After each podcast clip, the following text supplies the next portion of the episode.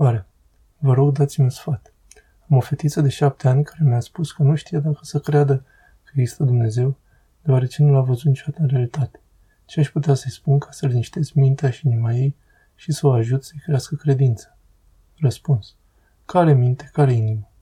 Nu are, de vreme ce nu le-a văzut niciodată în realitate. Este un raționament clasic acesta.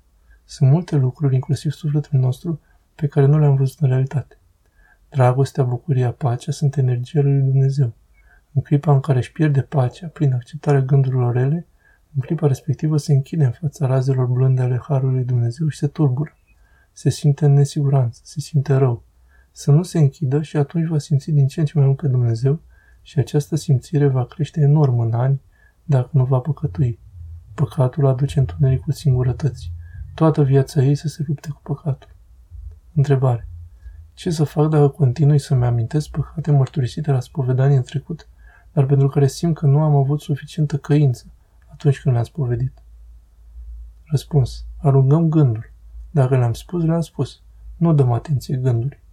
Dacă le facem din nou, le spovedim. Întrebare.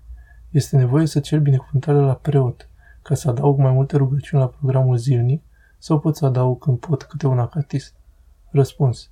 Dacă faci asta în timpul tău liber, ca dar către Dumnezeu, nu este nevoie. Întrebare. Putem zice rugăciunea lui Isus în locul rugăciunilor de dimineață și de seară? Și dacă da, cât să zicem dimineața și cât seara?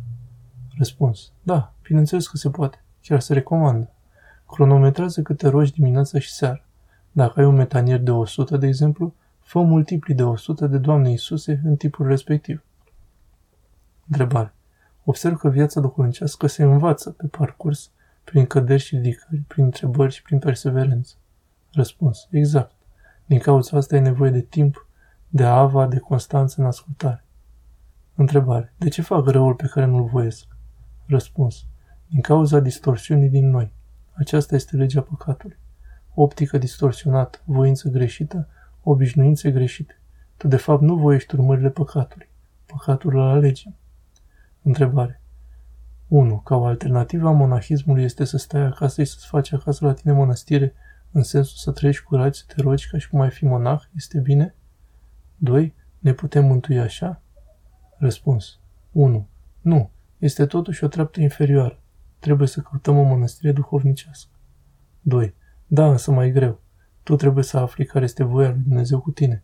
Te vei mântui dacă urmezi voia lui Dumnezeu pentru tine. Întrebare. E păcat să ne dorim să fim sfinți? Răspuns. Nu, din contră. Acesta este țelul nostru. Desigur că nu trebuie să ne gândim că ajungem acolo singuri, numai cu ajutorul Dumnezeu și numai prin smerenie.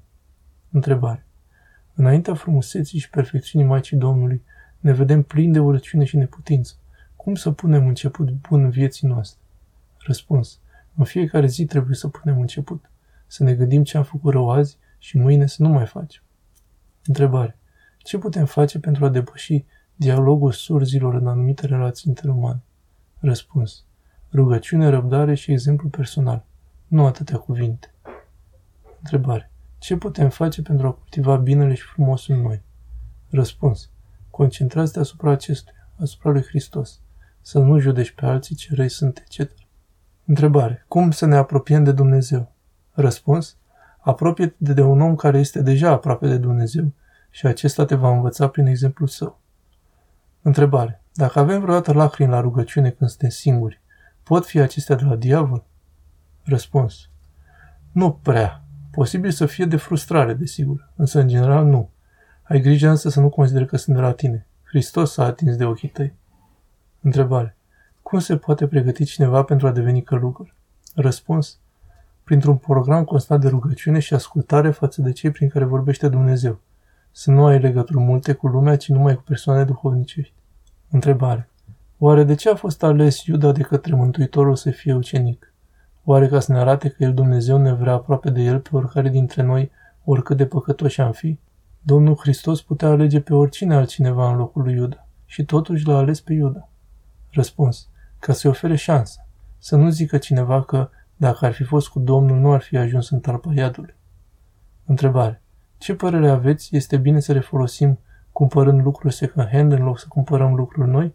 Cineva mi-a zis că nu e bine, că nu știm ce fel de persoană le-a folosit și să nu luăm din energia lor negativă dacă folosim haine sau obiecte care au aparținut cine știe cui și au fost donate. Răspuns. Da, nu cred că probabilitatea aceasta este așa de mare.